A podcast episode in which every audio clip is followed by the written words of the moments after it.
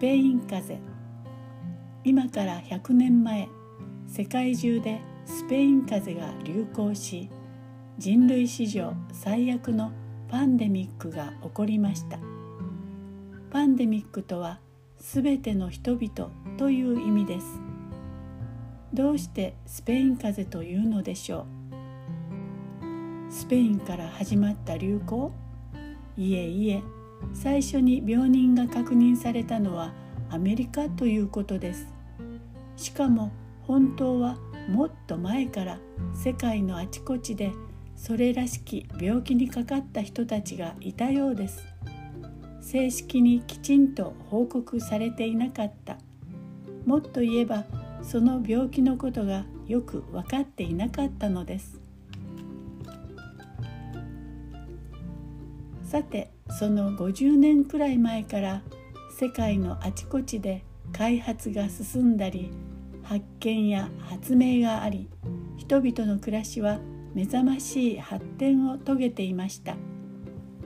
1865年にはアメリカで南北戦争が終わり黒人奴隷解放など人間は皆平等であるべきという意識が芽生えました。1869年にはスエズ運河が開通しそれまではアフリカの南側をぐるりと回っていた船の航海でしたが地中海とアジアの行き来がとても便利になりました。運河ってただ単に土を掘って向こうとこちらをつなぐだけじゃないのですよ。向こうとこちらの海の高さが違うので途中少しずつ区切って船を入れてから少しずつ水を足したり抜いたりして船の高さを次の海と同じにしてから進ませるのです。この運河の距離はなんと 200km 近くもあるのですよ。多くの国々が知恵を出し合い協力し合って作りみんなで便利に使っているのです。エジソンが蓄音機や白熱電球を発明したのはこの少し後です。そしてその少し後の1896年にはアテネで第1回のオリンピックが開催されました。世界中から集まったアスリートたちがさまざまな競技で競い合い平和なスポーツの祭典が歴史的に始まりました。誰も彼も当然のことながら自分と同じ国の選手を応援します。開催国のギリシャは自分たちの国の伝統的な競技と信じていた円盤投げや他の競技でよその国が優勝したことでがっかりしていたのですがその時にマラソンでギリシャの選手が優勝したのでみんな大喜びしました。皆さんもその時のギリシャ人だったらそれはそれは盛り上がりますよね。ところが実はそうしながらも人々は昔からの領土の奪い合いをずっと続けておりました。そしてとうとう多くの国々が参加する第一次世界大戦が始まってしまいました。4年もの間世界中のあちこちで戦争が起こりそれはそれは多くの人々が亡くなったのです。国々も人々も疲れ果て弱りきった時にこの風が大流行しました。どこの戦場でも多くの兵士たちがこの風にかかりちゃんとした治療も受けられないまま大きな倉庫の部屋でずらりと並んで横たえました。もちろん兵士だけではありません。すべての国のすべての人々に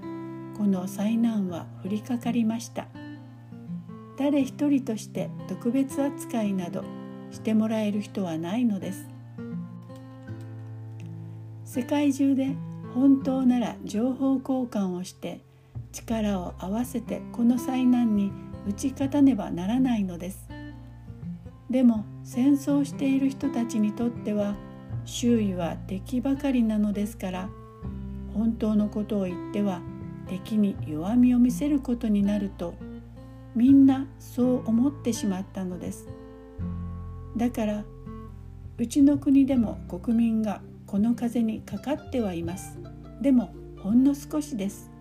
と嘘の発表をしました。そんな中この戦争においては中立だったスペインは正直に本当のことを発表したのでした。当然のことながらスペインだけで病人が他のどの国よりも多くてそして重症になり多くの人たちが亡くなっていると思われてしまいました。それでいつしか人々はスペイン風邪というようになったのです。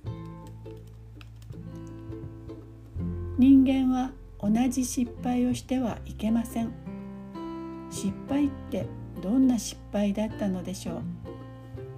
本当のことを言って自分だけが悪者扱いされたことでしょうか。